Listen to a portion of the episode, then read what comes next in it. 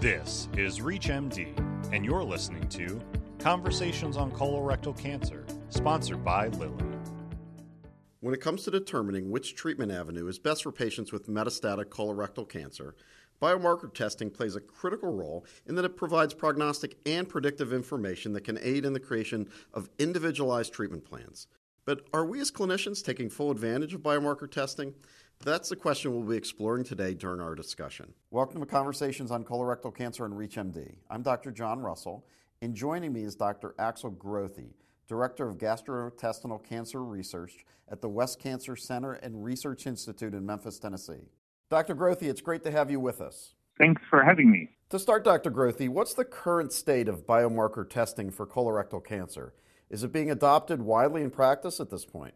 So when we talk about biomarker testing for colorectal cancer, actually biomarker testing comes in different tiers. There are certain tests which I think are being done routinely in virtually for all patients. Then there are some tests, which require different techniques, different tissue material, etc., which are, let's say, not being done in all patients.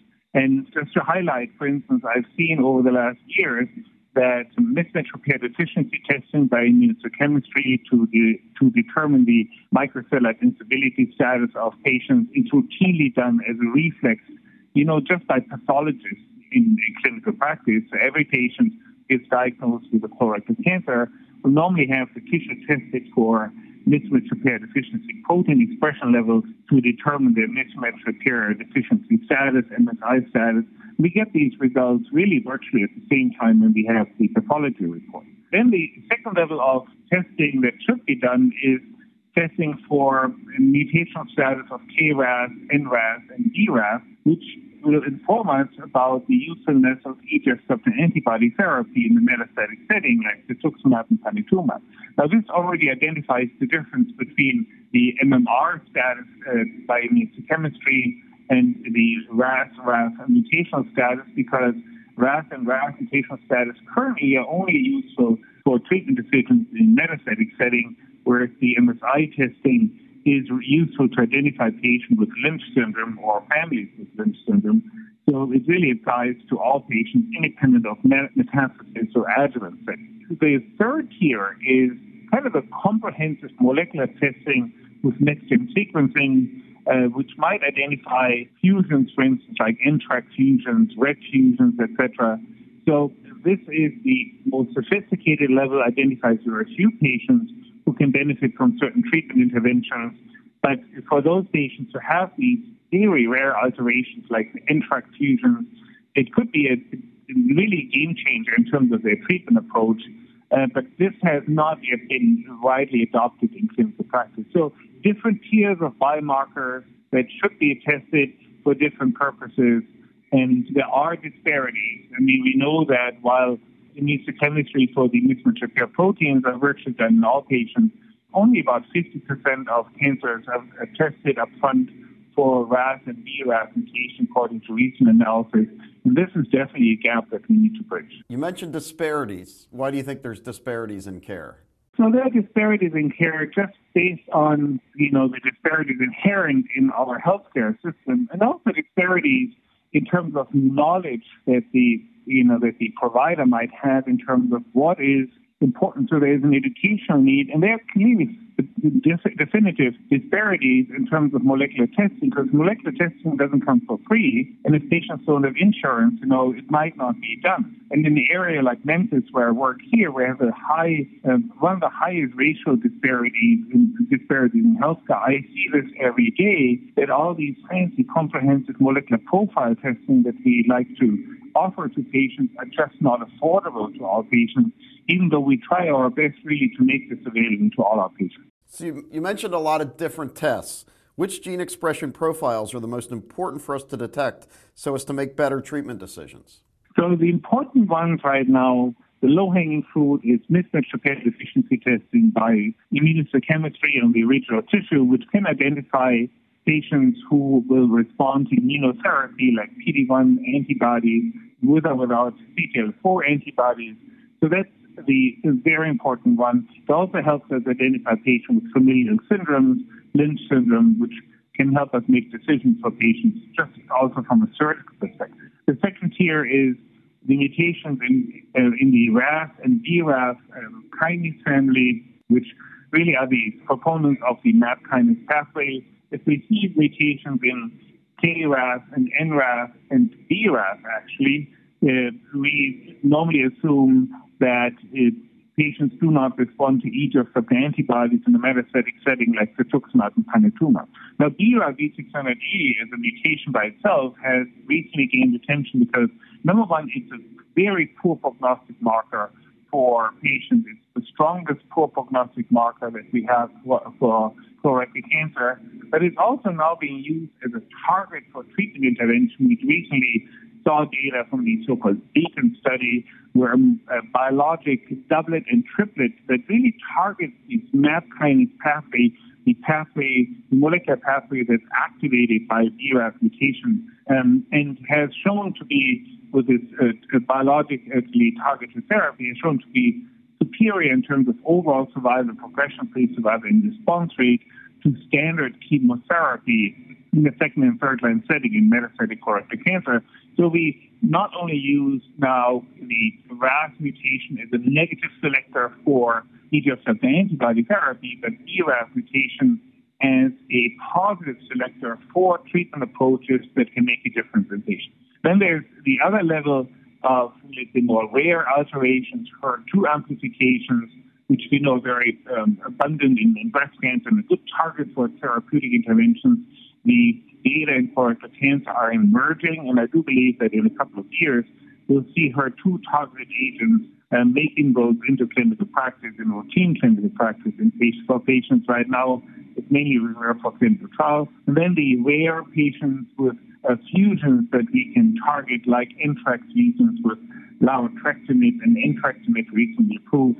But these patients are, as I said, rare and only make up less than 0.5% of the overall population. So, Doctor, are the latest guidelines up to date with respect to the best practices in biomarker testing for metastatic colorectal cancer? So the NCCN guidelines, which are widely adopted in the U.S., are, in fact, up to date in terms of what biomarkers should be tested. You know, they get updated quite frequently, and they have recently, just this week, really recommended, independent of cancer type, to look for these aforementioned fusions, you know, NTRK fusions, RET fusions, etc., which could be used as a target for treatment intervention in not just colorectal cancer, but other solid tumors. So guidelines are up to date. So if people and if providers really follow these guidelines and read them thoroughly, including the footnotes, it would be, we would probably have less disparity and better quality of care.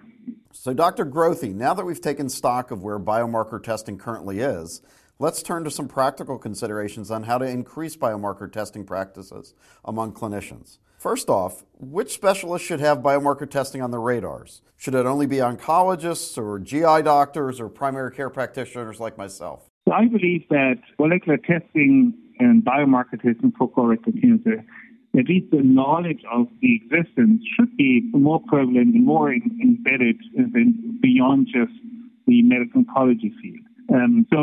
I would still believe that a family practitioner, family medicine doctor might not fully grasp the importance of these biomarkers. He or she will never act on them and have treatment decisions made based on them. But what I can at least see, the oncology team that we build around the patient, consisting of surgeons, consisting of nurse practitioners, palliative care, radiation oncologists, medical oncologists, etc., they should definitely understand how important biomarker testing is.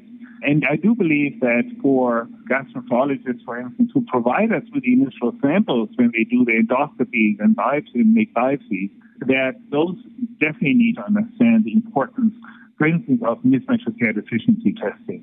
So I wouldn't expect everyone everyone in the medical profession who treats patients or takes care of patients with GI malignancies needs to go to the depths of these molecular testing, but at least an understanding of their existence and potential value might make sense.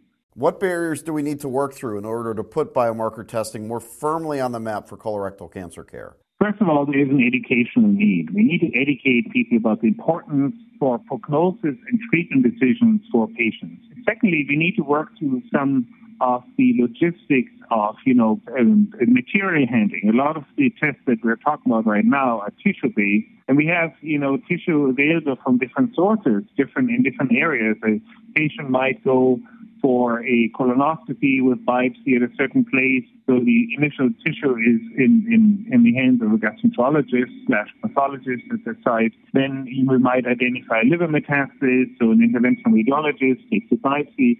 So tissue acquisition and logistics of tissue handling, sending it out to the right place, since we've mainly talked about tissue-based testing right now, is critical. And all these logistics, can hamper the process of testing and the speediness of testing. Then, of course, I would like to see comprehensive worker profiling be covered by insurance companies and Medicare, because this is one of the areas of disparity that we talked about before, that some patients just cannot afford these tests. And then we try to strip down the testing. It's a hassle. So we need to have a way to find comprehensive molecular profiling being covered by insurance companies. So how do you see the treatment landscape changing as biomarker testing assumes a more universal diagnostic role here? So the treatment landscape right now, for most purposes, is a very empiric approach in the first-line and second-line setting colorectal cancer, where standard regimens like FOLFOX and FOLFIRI, so oxaliplatin-based regimens, irinotecan-based regimens, are being used sequentially with the addition of bevacizumab, for instance. And the use of FOLFOX plus bevacizumab is very common in the United States. It makes up about 80% of all first-line therapies. And this is not what I'd like to see, because, the comprehensive molecular profiling, different goals of care for individual patients, different needs that patients have, should make us more granular in our treatment decisions for patients with metastatic colorectal cancer in first line. FOLFOX plus bevacizumab should not be a one-size-fits-all. Comprehensive molecular profiling upfront can identify patients who are suitable and really require different therapeutic interventions beyond just our standard one-size-fits-all FOLFOX plus bevacizumab. Looking ahead over the next few years, Dr. Grothey, what's next on the horizon for colorectal cancer diagnosis?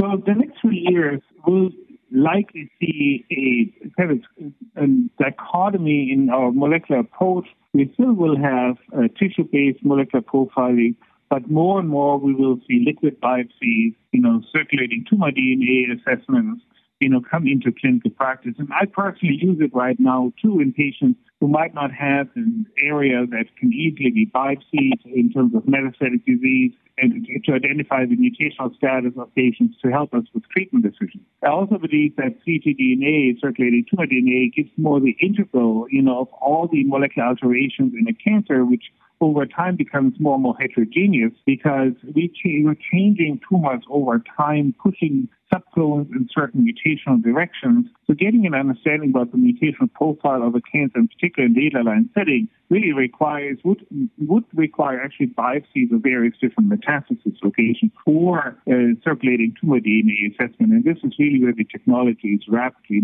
evolving. We also look at ctDNA as marker of minimal residual disease. Patients who had their surgery for their primary tumor, we might get profiled, and we can follow the mutations that are inherently present in the primary tumor by developing a very sensitive test for these markers, for these specific individual mutations, and then follow these patients with a liquid biomarker over time.